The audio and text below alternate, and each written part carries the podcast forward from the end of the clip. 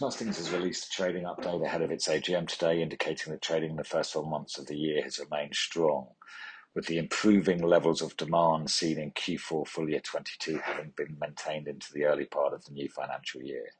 Commercial vehicle customers, that account for 7% of group revenue, have sustained these demand levels, and this has been despite ongoing supply chain issues. Um, The supply chain issues have been a factor over the last couple of years, but they do appear to be easing. Um, and the order backlogs that the supply chain issues have created over the last couple of years do seem to be underpinning demand uh, across the industry, at least for the remaining remainder of full year 22 and quite possibly into full year 2023.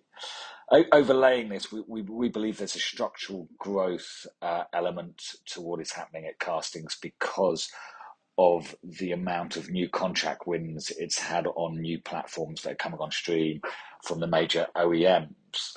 Uh, importantly, these new uh, product wins are generally higher margin. So in terms of profitability, it should underpin the margin enhancement over the next few years. Interestingly, uh, in full year 2022, operating margins were about 8%. This is still a couple of hundred basis points below where they were in full year 2019, and our forecasts assume that uh, we don't get back to that sort of double-digit 10% level Uh, in in the forecast period between 23 and 2025.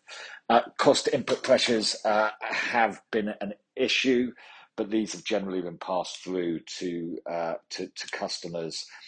Um, there is a major fixed price contract that Castings has for electricity that comes to an end in October, but this has already been negotiated with the OEMs, and the increase will be passed directly through to the OEMs. Uh, in terms of forecasts, um, the statement uh, alludes to the fact that, you know, uh, that profitability will be in line with current market expectations. Uh, but because of what's been going on in terms of what will happen, particularly after October, and this fixed price electricity uh, contract comes to an end and the passing through of costs, we do increase our revenue numbers by 6.5% in each year across the across the forecast period. So in full year 23, 169 million revenue goes to 180 million. Um, but our PB, our profit before tax numbers remain at 15.5 million. So we are assuming margins contract slightly, so we did have 9.1% operating margin falling to 8.6. So looking further out, um, in full year 25, we have uh, 9% operating margin. That's still 100 basis points below the full year 2019 10% level. Um, it should also be reiterated that, uh, you know, Volvo estimate that uh, HGV production in full year 22 will remain circa 10% below where it was in full year 19. So whilst, you know, there is an element of risk from um, a slowing slowing global economy, we think this is already uh, taken account of because of the order backlog stemming from full year 20 and full year 21. In terms of rating, uh, Castings trades on 11 times current year earnings, but just 4x EV/EBITDA because of its, you know, we estimate there's gonna be 40 million of net cash on the balance sheet at the end of full year 2023.